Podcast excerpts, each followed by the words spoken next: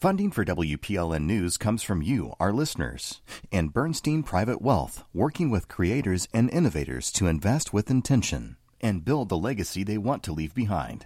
More at bernstein.com. I'm Khalil Ekulona, and this is Nashville. Who doesn't remember the 2002 film Drumline? It was a huge hit. I mean, how could you not get excited when the rival drumlines faced off in the final scene? The adrenaline you see is not just movie magic. That's how it really goes down. If you've watched the TSU football game, you know what I'm talking about. Halftime comes around, and you can bet no one is taking a bathroom break or getting refreshments. They know the real show is about to begin. Nashville is home to one of the most prominent marching bands in the country, Tennessee State University's Aristocrat of Bands. They're often high stepping on some of the nation's biggest stages, including presidential inaugurations, the Rose Parade, and NFL halftime shows. But now they've released a studio album that blends their marching band tradition with gospel.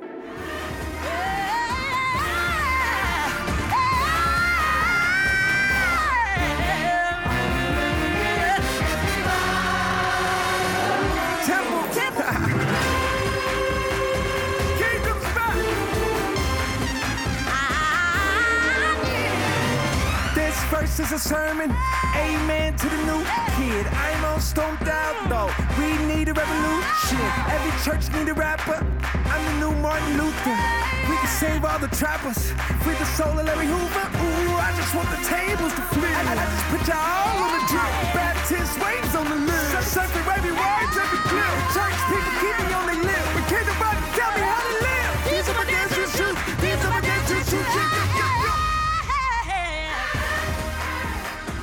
That's Dance Revival from the band's album, The Urban Hymnal.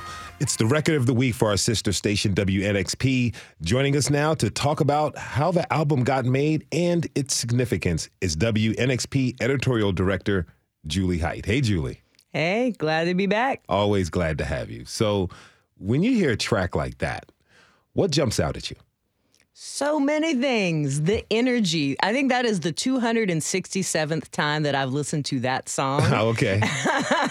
at this at this point, you know, I can't stop listening to it.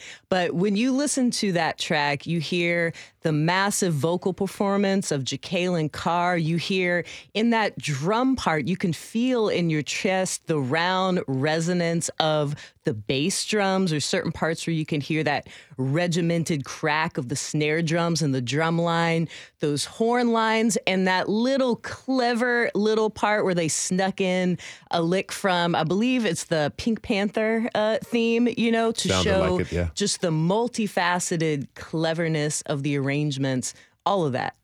Now, you know what you're talking about, not only because you're a fantastic music journalist, but I understand you also spent some time marching yourself.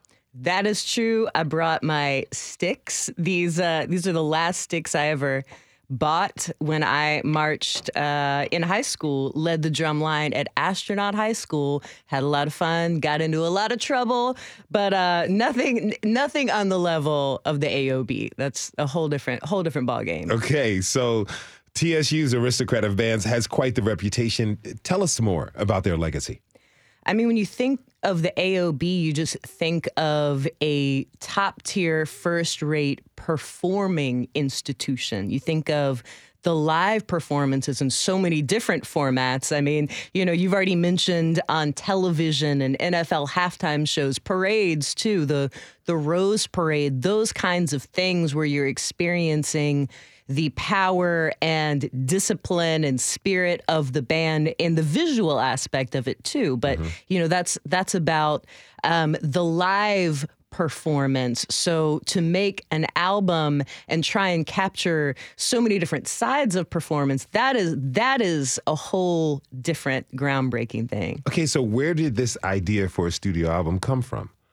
I mean, it, it, came from some minds meeting and doing brainstorming. It was it was when it was when Larry Jenkins, assistant band director who leads the artist and residency program for TSU, sat down with the writer, producer, artist Sir the Baptist and started thinking about what what an artist residency could accomplish on behalf of the students in the program that would be educational but also you know go well beyond that experience and and invest in um, in the future of the program and ultimately be something that's you know bigger than anyone expected.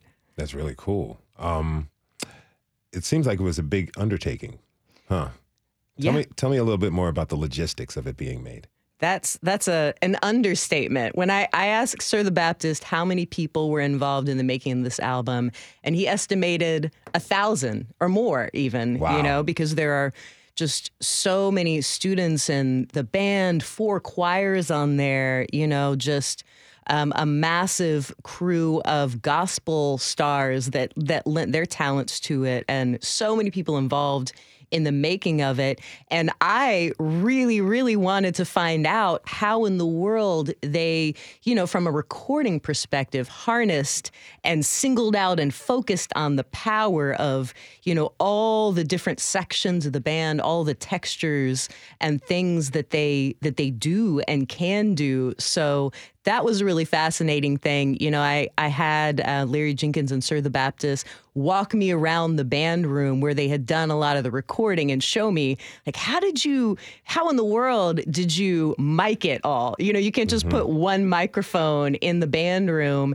and capture that kind of dimension and depth. So they were showing me, you know, walking down each line of chairs into each section and capturing different takes and there's just such you know experimentation and innovation to that aspect of it to make to make this album what it is I want to talk about the gospel element a little bit. You know, um, they partnered with some pretty big gospel singers, right?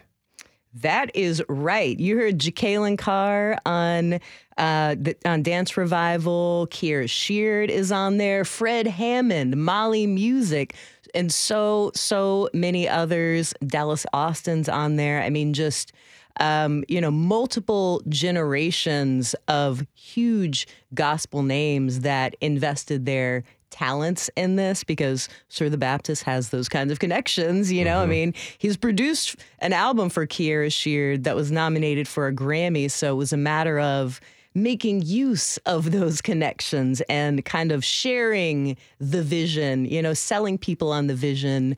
And I think in a in a lot of cases, when he reached out to those artists, he was also asking them to do some kind of mentoring, you know, with the students and to help raise the profile of the project, to do their part to to help promote it too. So it wasn't just can you put your vocals on this track? You know, there's Yeah. more to it than that. W- why gospel? Tell me that.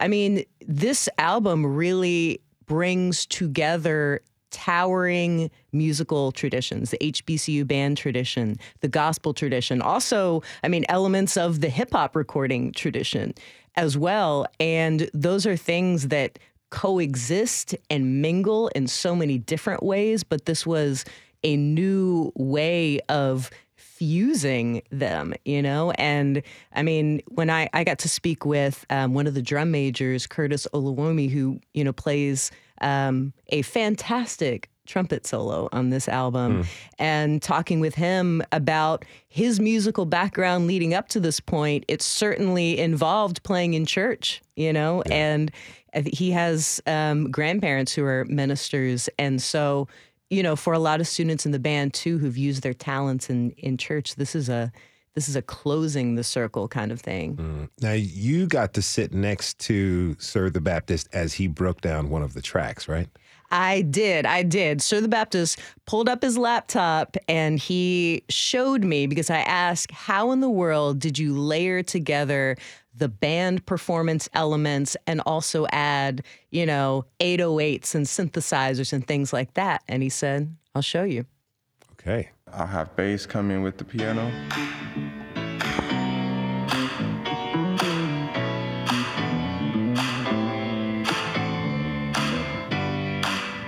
That's the basic part of it.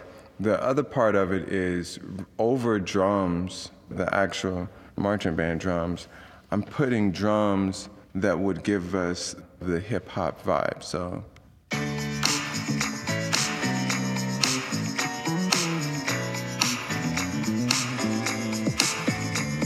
Right? So that's just the track itself. Then I turn it over to Larry and go, okay, let's make this make sense for the marching band.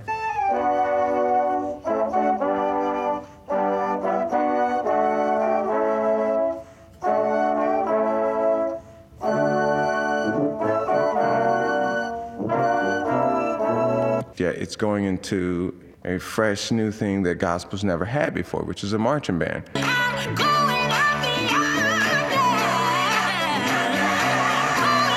Right into a hymn.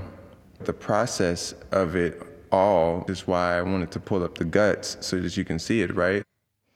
Yeah, you can hear it hmm. all dissected right there. I mean, you can get a sense of all of the different layers of songwriting and arranging and the band, you know, mastering the arrangement and all of those those horn parts and the and the the bones that are underneath it. I mean, right there you get a little demonstra- a little taste of why it took a thousand people. Mm-hmm. Talk about a rejoiceful noise. That definitely was there. Now, tell me what what did the students get out of this?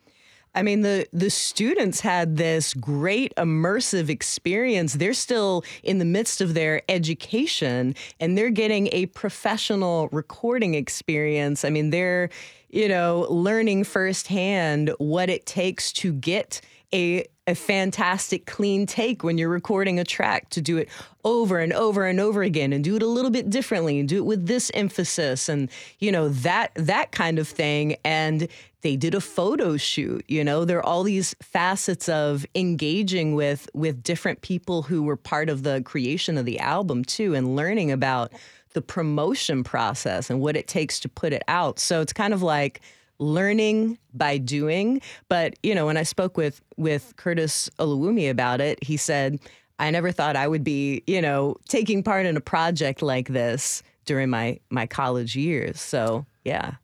So what's next for the band and the album?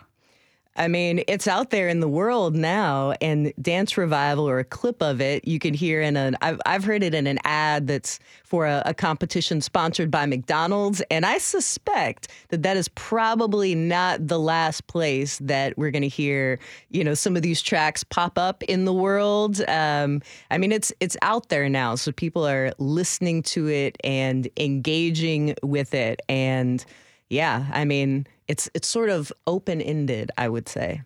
Jewly Hight is editorial director at our sister station, WNXP. TSU's Aristocrat of Bands is the record of the week for WNXP. Check out Jewly's story on it at WNXP.org. Jewly, you rock. Thanks again. Thanks for having me. We have to take a short break. When we come back, we'll invite one of the masterminds behind the album into the conversation and dive into the legacy of TSU's marching band. Whether you've been in a marching band yourself or just enjoyed them from the stands, we want to hear from you. So tweet us at This Is Nashville. We'll be right back.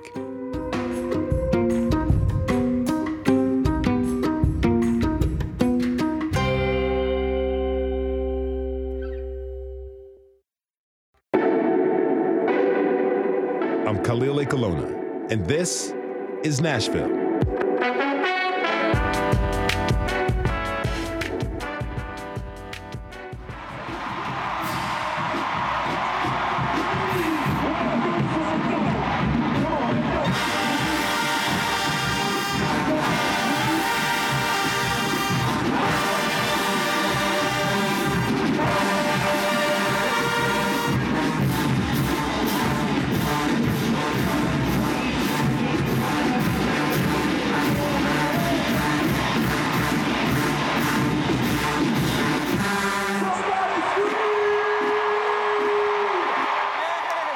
That was TSU's marching band, the Aristocrat of Bands, paying tribute to rapper Young Dolph during halftime at, South, at the Southern Heritage Classic rivalry game in Memphis between Jackson State and Tennessee State. The roar of the crowd tells you just how special a moment they created on the field. My next guest is behind that energy. Larry Jenkins is the assistant director of bands at Tennessee State University and a former member of the Aristocrat of Bands. He joins me now. Larry, thank you for being here, my friend. Welcome to This is Nashville. Absolutely. Thank you so much for having me. It's good to see you as always, my brother. It's a pleasure. It's Yes. a pleasure. Just a, a little bit of transparency. When I did my test interview here at WPLN to be the host of this show, you were my first guest, my first interview. wow, this is deja vu. Yeah, that's right. Here we are, full circle. So, you know, tell me when you, when you hear clips of the band performing, how do you feel? You know, I, I think I feel really good in knowing that I was a part of that moment, like seeing it all come together, seeing when the students started to click and really get it right. And um, also being able to like hear the crowd and the audience and see how we made people feel. So it always makes me feel good to relive some of those moments, retrace the steps, think about the students who, uh, you know, we were in contact with for that moment because the band changes every year. So it's always special. So, as we've been discussing, the band it just released this gospel, wonderful gospel album, Ur- the Urban Hymnal. Congratulations on that. Ooh, thank you so much. Thank you. What does it mean to you? Oh my goodness. This this album means honestly the world. Um, this is such a special project. It's, we call it legacy work. Um, something where we're leaving something behind that will touch, you know, not only people now, but generations and generations of people to come. This is one that you know we can all be proud of. Our university, all our HBCU community. It, it really it, it hits home hard. It, it's one, how we say we hit, it hits different. It's different. It hits different. So, how's it hitting differently for your students? How are they reacting to this great accomplishment? you know what? I think once they heard it, especially, it was a wow moment. You know, um, I, I think about how, how special it is that, that that time when you're in college, but also think about being young, being, you know, 18, 19, 20, whatever the case may be, and maybe not even understanding the gravity of everything at the moment. You know, sometimes we say, oh, you'll get it in 10 years. You know, it'll, it'll, it'll, it'll hit you a little later. But I think it hit a lot of our students um, and, and, you know, hit, hit home once the album released and they could hear it. They see themselves on the cover, and it's just like a whoa, we made history moment. I mean, this is a major first, right? Absolutely. I mean, that that's nothing new for the AOB. I mean, what are some of the uh, what are some of the other firsts the AOB has been a part of? Oh wow! So um, this is you, know, you you you you're, you're in the AOB's uh, lane right here. Yeah. But um, you know, we call ourselves a band the first, the first to be on um, national television doing a halftime show for the NFL. Um, you know, we were the first to do the HBCU to do uh, the presidential inauguration, and you know, we've done several since then. This is a, a, a first that I think. I haven't heard anything else um, for doing the uh, international soccer game from like New Zealand, Mexico. I mean, just all types of them. And then, to our knowledge, the first HBCU to play on the White House lawn. We played for President Obama and all the guests for the opening of the um, National Museum of African American History and Culture in D.C. So, you know, and now the album. That's a whole lot of firsts. So, so what does this mean? What does this album mean for the HBCU style of marching band music, and what is its place in the music industry? Wow. I think the place, I'll, start on the, back question first. The, the, the place is, it has is its own. You know, this is brand new.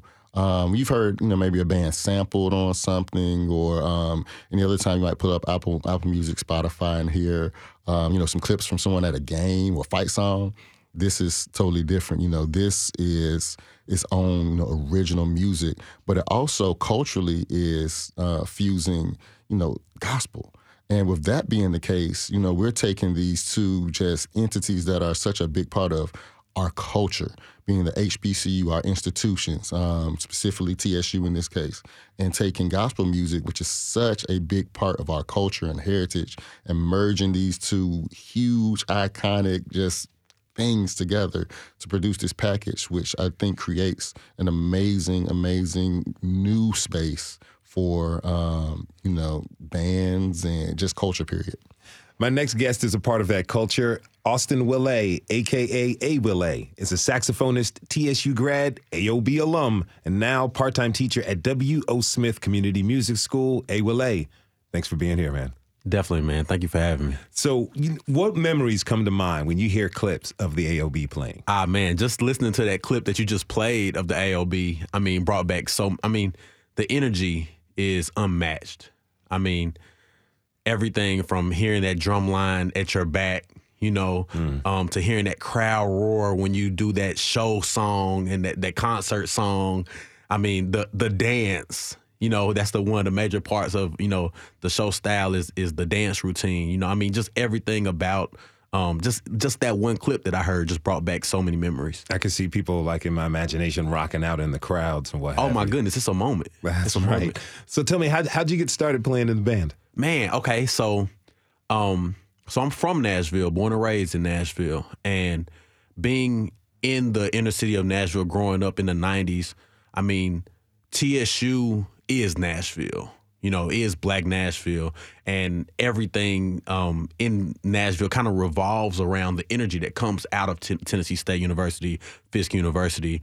Um, so the marching bands have always been something very special for the city. When when you um, go to a TSU homecoming, which is actually next weekend. You know, if you haven't been to a TSU homecoming, hey, this is your chance. It's, it's amazing. You know, being in that environment, seeing all the marching bands come through and be able to showcase what they have. I mean, it it, it breathes the energy, and it's something that I always wanted to be a part of.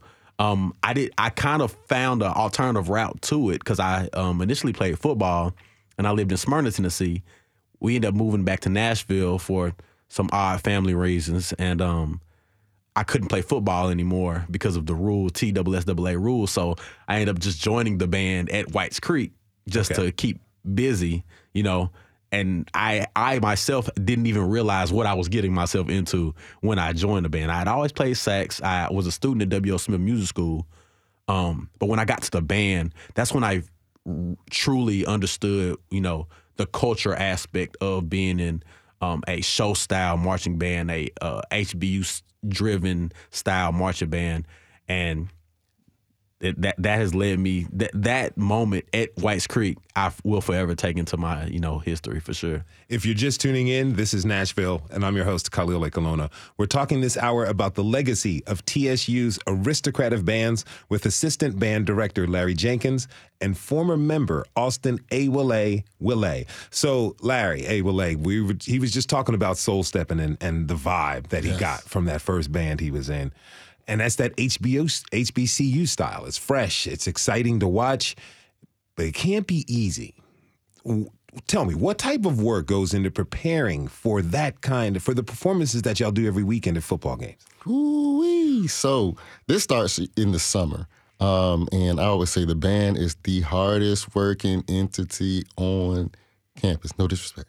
But the band, I'm telling you, the, the work that we put in is insane. So we used we have four days. We call it pre-drill. Some say band camp. We say pre-drill. Um, and in pre-drill, we have four days. We start at six in the morning. Music rehearsals. We go outside, and um, I'm sorry, not music rehearsals. We're outside working out, getting in shape because it takes a lot of conditioning to do what we do. After we eat, we're in music rehearsal, and we do music rehearsals for those two um, at the most hot parts of the day. Mm. Then at the end of the day, we're back outside. Usually that's about six o'clock, and we're drilling, sweeping the field. I mean, sweeping the field means we're marching around, making sure we're keeping our line straight. Everything you can think of that you see on the field is intentional. You know what I mean? And that takes some work. That takes a lot of physical conditioning. We're really athletes. You know, I- I've seen people say band is a sport. Band really operates like a sport, so it's a lot of uh, conditioning and everything to get that done. so in august it's not just the football team out there doing two a days. Y'all are doing four a days kind of Four days, and it's not a game. that's wild. So you know with all that action it i'm sure it makes it tough to read sheet music if even possible. Awla you, you're working on memory. You're working from memory out there right? Oh yes, yes, full full blown. And I think you know um, people don't realize that we during this pre-drill time, you know, like he said, um, those two indoor practices, we are learning so much music in in in that time. I mean. By, by the time you hear the band on the field, the first game, we have learned 30, 35, 40 songs, you know, by memory, you know, which means that we have to go into these sectionals and really drill it, drill it, drill it, drill it in, you know. But I mean, what that does for me personally, you know, as a musician who's currently, you know, out in the scene working, oh man, that gave me all the tools that I needed. like like what kind describe them So me. I'm a, I'm an improvisational person, right? So I play solos, and that I'm a I'm a solo killer. That's what I do. Um, but I mean, the, the idea of learning, you know, these intervals, um, learning all this music uh, by ear, you know, you you never that that music never leaves you. You know, I could pick up a sax and play a song that I learned, you know, um, I mean, you know, from ten years ago in marching in a band right now, just because you know that muscle memory was was drilled in so hard that it it, it really helped with that type of skill. And when you're playing solos, all you're doing is pulling from memory and playing things that you know or have heard. Mm-hmm. Now, this this part, this is all like a part of a really deep legacy, and it's more than just being in a band to pass time or to, to satisfy some sort of credit. Larry, how much of this legacy, how much of that is a part of it for the students? You know what? Um, I think it's a big part of it for the students.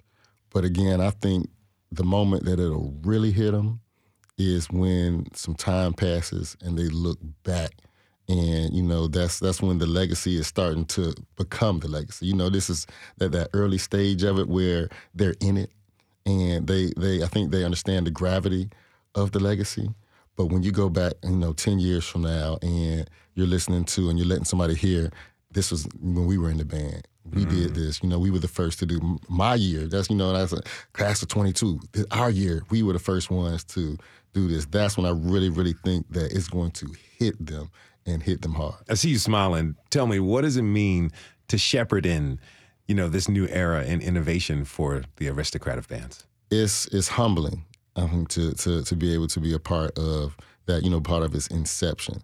Um, because that's that's legacy for uh, you know myself as well for the rest of the band directors. This this this is something that's is special that we can keep with us forever.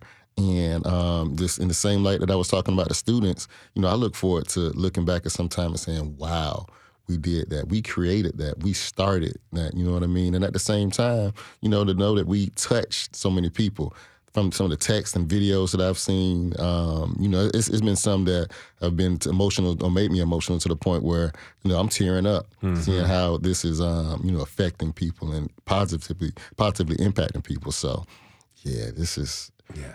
it's, it's it's hard to even conceptualize completely now. Um, it's, it's just, it's legacy work. It really looks like this is a family for all of you, not just a band. This is like forever. You're bonded together. Hey, well, hey, I wonder, you know, you're a professional musician playing. Have you ever collaborated with any of your former bandmates or other alumni of the AOB? Oh yes, most certainly. Um, for one, uh, my brother, um, who I play alongside with, we've toured the world. Um, he's the drummer for Dia Victoria. Um, he goes by uh, Daddy Naps. Naps. Uh, Tim Beatty. He was, uh, you know, drumline, uh, snare drummer on on the on the line there. You know, um, my brother Double A, who's also a big part of um, the album here. I mean, me and him have worked on, you know, so we got so much music in the chamber and things that we still working on to um till this day. Uh, I mean, even between me and Larry, you know, I we we've done stuff, we've done shows. Absolutely. I mean, we we've been a part of, you know, it, it's a it's a family, it's a family, and not only is it a family, it's a talented family. You know, and so when you think about the people who are from this family who are going off to do music, when the opportunities come, those are the first people I look to. You know, I mean, for for it, as soon as something happens, boom, I turn to to the to the right and to the left is somebody who was uh, part of that same journey in the in the marching band, and I say, hey, let's do it. Come on. Larry, considering this moment of innovation, what do you see in the future for the aristocrat of bands? you know, in the future, I see us continuing um, to in- innovate. I think we found us a lane um, doing what we did. So I think we'll we'll continue to steer that ship and kind of uh, lead the way in regards to you know what we just did, and then opening up new opportunities because I think really what's going to happen from what we did is going to one inspire um, you know others to do some things similar, um, but also being in the forefront of it and leading it is going to open new opportunities for some doors we probably don't even know about yet. You know what I mean? Some new opportunities, some new um, inventions, some new concepts. All these things I think will come about as we continue to move forward with what we're doing uh, with this. That is Larry Jenkins, assistant band director at Tennessee State University. He was joined by saxophonist, music teacher, and AOB alum Austin Awale Wille. Larry Awale, thank you so much for being here and keep on making beautiful music. Absolutely. Thank you. Thank you so much. We have to take a short break. When we come back, we'll turn to the next generation of marching bands. Where does that start? High school. We'll invite a few high school band directors and a student into the conversation. And we want to hear your experiences with our city's marching bands, whether it's from the stands or in the field. Tweet us at This Is Nashville. We'll be right back.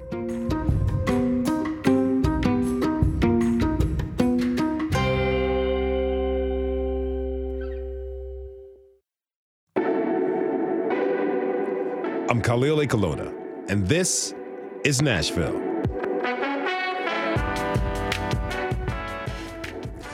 When I was in high school, our marching band was not very exciting.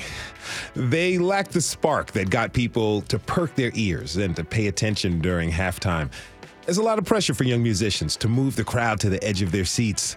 My next guest knows what it takes, both of them. Eleni uh, uh, Eleni Miller is the Overton John Overton High School band director, and she is joined by one of her students, saxophone player and Overton junior Jamen Jackson. Eleni, Jamen, welcome to This Is Nashville. Thank you so much. We are so excited to be here today. Really excited to have you both. So, so Eleni, t- tell me, I understand you grew up in a musical family. So, is that where your interest in marching bands first formed? It totally is. Both of my parents are actually music educators, and I have two older brothers, and they both play instruments. And um, I got to watch them go through the process of joining marching band and going through the high school and college careers playing in marching band. And I developed a deep love for the activity. And here I am today as a band director, doing okay. it myself. You're a band director, but this is pretty cool. What led you back to your alma mater, John Overton High, to become the band director? Yeah, so it's funny. When I was in high school, I was like, oh no, I'll never come back here, even though I, I loved it deeply. Mm-hmm. But it's funny. I never people say never say never. um, but as I went through college and realized I wanted to stay in Nashville, um, it was important to me to give back to something that meant so much to me when I was younger. And it kind of created me and like developed me and helped me become who I am today. And so that was really important to me that I come back here and try to give kids the same opportunities that I had. So, in the time that you've been here, you've made quite an impact. Tell me, what's the history of the marching band at John Overton? Yeah, so Overton has had a very rich history of competitive marching band, um, from state championships to participating in BOA. Um, it's been very, very competitive focused. And this year, we've kind of made an adjustment. We've made a shift to more of a community based structure. So, how did you change that band's approach? So, over the past couple of years, I've kind of been observing um, our audience's reactions to our shows. And we were finding that we weren't getting as much engagement and connectivity with our audiences. And so we kind of stood back and took an eagle vision approach last year, trying to figure out okay, what can we do to make this more of a community focused ensemble? What can we do to connect with our audiences, with our student section, with our football team, with the overall Nashville community? And we decided the first step would be to kind of change what our musical selections were. If the audience can recognize the music that you're playing, that's an immediate connection that they're going to have. And so this year we're playing songs by Beyonce, Eminem, Charlie Puth, Lil Nas X, mm. a little mm. bit of Christina Aguilera in there. And we have really found that almost immediately our audiences have been engaged. And it's been so fun to see them interacting with us during our halftime performances. I wonder, have any like students come up to you and just been saying to you, thank you, thank you for playing these songs that they can relate to? I think they were a little bit hesitant at first, like, what is this actually going to look like with it being our first year? But after our first game, we always huddle up after our performances and talk about, you know, what did we do well? What did we still need to work on? And you could just tell on their faces, like there were smiles all around. And from that moment, I felt validated like, okay, we made the right decision. We're moving in the right direction. Um, and ever since then, it's been it's been really exciting, and the kids have been super happy. And we're going to hear a little bit of that sound from you all in a second, but I want, want to bring Jamen in. So, Jamen, tell me, why did you join the Overton Marching Band? Uh, I would say there are uh, quite a few reasons. Uh, when I was in the eighth grade, uh, our school, Oliver, we came to John Overton for a little bit of like a band meetup kind of thing where we got to perform with the John John Overton marching band. And uh, we got to be on the field. We got to play songs with them in the stands. And that was a introduction to marching band to me. And also when i also got into uh, overton i didn't actually play a lot of the instruments that uh, were often played, I played bassoon, and so I had to move to sousaphone. But uh, uh, Miss Miller, she gave me a fantastic introdu- introduction to the sousaphone and really showed me, hey, the the marching band is fun. This is going to be a great experience, and this is going to be a great community. So yeah. Now, Eleni, do you remember the first time you heard Jamen on the sousaphone? Uh, yes, I certainly do. It's funny because you know he is a bassoon player, so you don't really know what would be a good transitional instrument for him going into marching band. And we kind of needed some sousaphones. We were kind of low on that instrument, and so I was like, you know what? Let's see how this goes. And I, I gave him a mouthpiece to start, and I explained, all right, this is how you set your lips. This is how you buzz. This is how you blow air through it. And I was like, let's just see how it goes. And he put that mouthpiece up and he buzzed and he blew some air and it was absolutely beautiful. And I was like, hmm. okay, let's let's put the sousaphone together and see what you sound like. Gorgeous, round, full sound. I said, yes, this instrument was meant for you. You're in. Jamen, how did it feel to you? Oh, it felt amazing. I was like, I, I was I didn't expect a especially going from that difference of an instrument. I didn't expect it to sound that good. And when I first played it, I like played it in front of the rest of the ensemble, and they're like, "Oh, that that's like that's pretty good." So, uh, yeah, I love it. That sounds like one of those moments that you'll always remember. The first time I played the sousaphone sousaphone had changed my life. That's that's great. now, uh, Eleni, you talked about the changes you that you made in your program. We have a clip that shows the direction that Overton band Overton's band has been going in. Here they are from just a few weeks ago performing Christina Aguilera's "Genie in a Bottle." Thank you.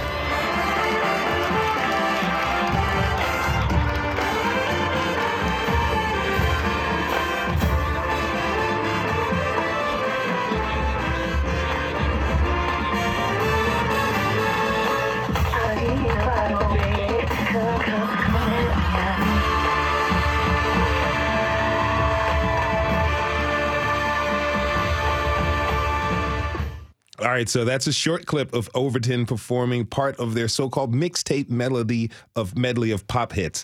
Eleni, so what what what how did the student body really react to the band playing those modern and familiar songs? I could imagine. I cannot even explain to you how relieved I felt after our first performance the audience has never been as participatory as they have been this year. I mean, screaming in the middle of songs, screaming after songs, screaming at the end of the show. We've been to away games this year where the um, the home team is standing up and giving us standing ovations. In fact, mm. we went to one this year where the kids, the student section of the other team, had this megaphone and they started like chanting part of our songs, like rapping part of our songs after we were completely off of the field and coming up to us when we had our break and talking to the kids. And they were so interested in what we were doing. So that was such a great feeling. That's awesome. I want to bring in my next guest. Johnny Croft is the band director at Cane Ridge High School with 18 years experience as band director under his belt. Johnny, thanks for joining us. Thank you for having me. Really a pleasure. Now, you helped change the culture at Cane Ridge. Is that right? Yes, the band played a, a, a bit of a role in changing that culture here so, at the school. So tell me, what was the band like before you changed things up?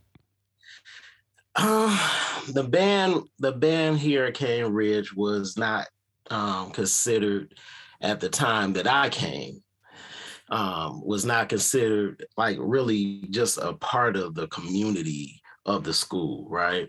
It was it was in the school but it was it was one of those like things that people kind of shied away from. What were some of the things that would happen? Um well you know um just just building community just building community within the band um which later on spread outside the band, band um, which made people want to come and be a part of the band. Um, like, you know, beforehand, I guess, I don't know, I, I can't speak on what was, you know, before me, but I know that um, the community based type of thing was not being built within the school. So you were lifting up the members of the bands, you were lifting up their spirits. Right. What, yes. What did you do to motivate them, to get them excited about this new style you were bringing? Well, similar to what Elaine was saying over there, Overton, um, we started playing more, more, more tunes that people recognize, more things that were were popular. You know, like Michael Jackson, Bruno Mars, um, those type of those type of things. And um, when they recognize those songs, it makes them, you know, flock to them. Beyonce, all those popular artists that are out there today. Mm-hmm. If you're just tuning in, this is Nashville, and I'm your host, Khalil Ekulona. We've been talking this hour about the rich tradition of marching bands in Music City. Right now, we're talking with the next generation, with high school band directors Johnny Croft and Eleni Miller, and student Jamen Jackson. So, Johnny, you're an alum of TSU and the aristocrat of bands. So, Yes, how, sir. how did you channel that experience you got there into your band at Cane Ridge? Oh wow! So I my my matriculation through TSU as a as a student um, afforded me a lot of opportunities, you know, to travel and do different things, and just to see the crowd reaction when you put on a good show. And I wanted my students to get that same feeling, right? So you know, when they do a show well and the crowd recognizes it, and people start singing along with it within the crowd, and and um, I wanted my students to experience that same feeling as well as travel to different places. You know, we've been to Washington, D.C., we've been to um, New Orleans, Louisiana, we've been kind of all the mid South, Alabama, um, Georgia, and everywhere like that as well. Hmm. Here's a, here's a clip of one of Johnny Croft's arrangements for the Cane Ridge High School Band. They're in the bleachers, bouncing in unison as they performed the song "The Show" last year. All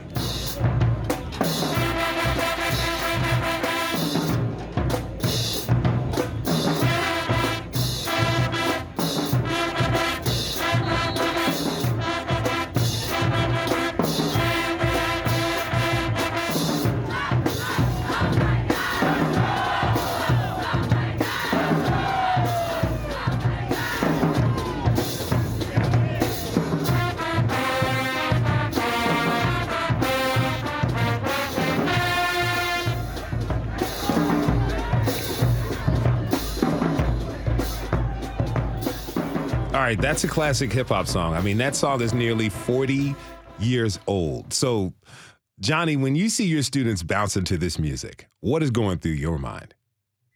Like, wow, music transcends generations, transcends time, good music. Um, it could be 30, 40 years old. People recognize good music. You could hear the audience in that clip too while you were playing it. Um, you could hear them, you know, reacting and cheering along. So, you know, the student, it, it lifts them up. It makes them, it energizes them and wants them, you know, it helps them to perform better. It's it's a brilliant way to expose younger audiences to new music and old music as well. H- have any students ever asked to learn older songs that that still rock, still got a bump to them? Uh, all the time. I'm the one who says we need to play the newer stuff. Oh wow! yeah, yeah, like Earth, Wind, and Fire, and um, you know those heavy horn um, type of deals that they had in the 70s and 80s, Tower of Power, and all that stuff. Rick James. Mhm. They're like, man, we need to play that. We need. I'm like, well, and let's play some like some current stuff too. You know, so we have a nice mix. That's a nice little role reversal. I love it. now, Eleni, how would you, how would you like to see the influence of marching bands develop? Yeah, I think just more of this focus on community and connecting with your your school, supporting your football team, traveling to away games, um, and just supporting all the types of like variety that there is in marching band right now. Because there's a lot going on in different districts within a district. So I would just like to see, you know, a good focus on community and whatever really that means for you. Have you ever taken your students in your band to see a TSU performance? We have not, but I would absolutely love to. That album is amazing. It's popping. It's popping now. Yeah. Now, Jamen, you know, to any younger person who may hear this one day or today, what do you have to say to them about being in a marching band? Why would you encourage them to do it? uh, uh one being in a marching band it's like such a good community experience you know like And once you get in there, like you may be like, oh, I gotta learn a new instrument. Oh, I gotta learn this new dance we gotta do.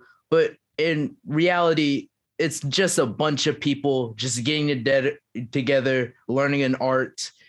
It's so nice to see like people having fun on the field. Like even though we are working hard, like students are still like, uh, hey, this is this is a really cool dance, this is a really good part in the song. Like it's just a very wide sense of community.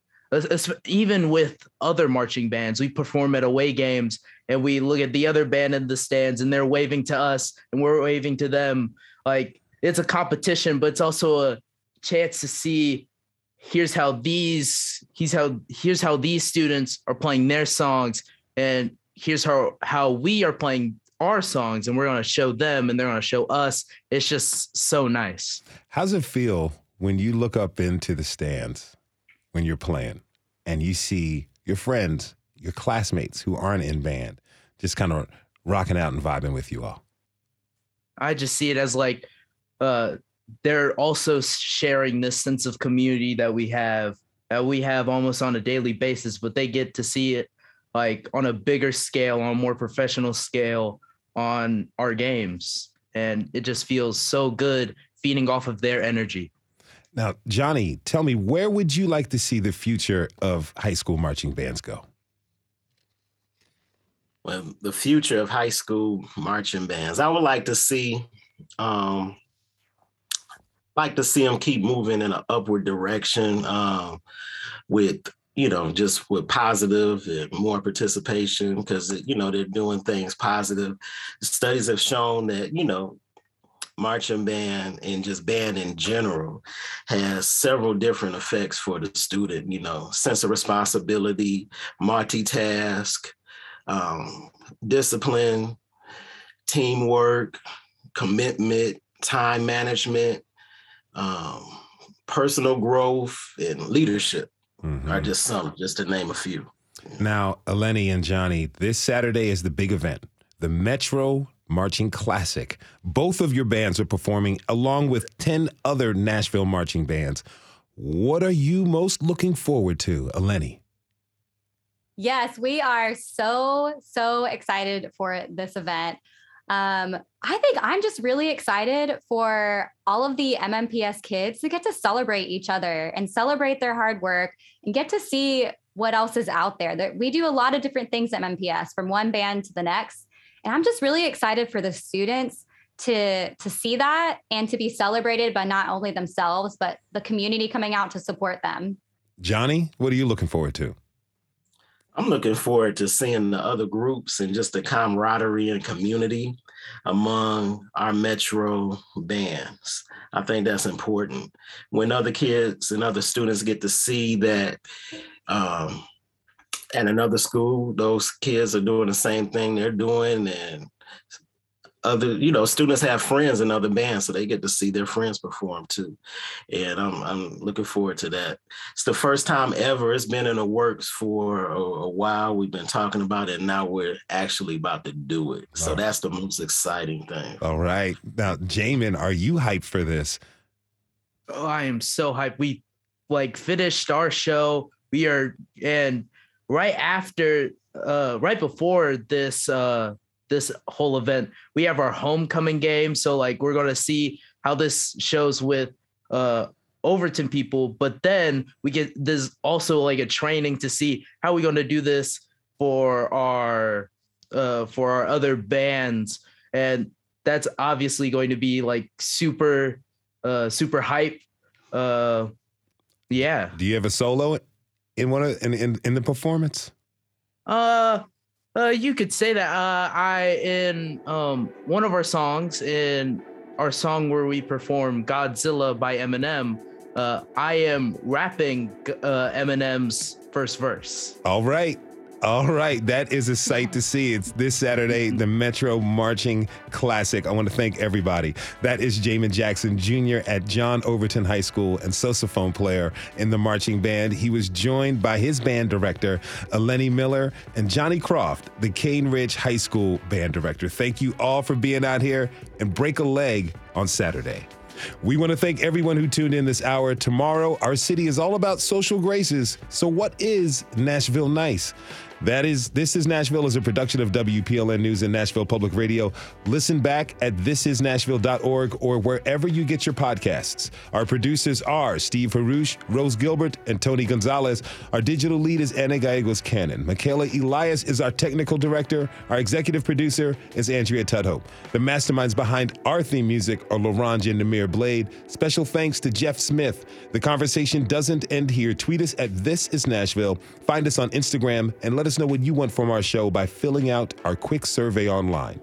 This is Nashville. I'm Khalil Ekulona. We'll see you tomorrow, everybody. And be good to each other. Keep the beat, too.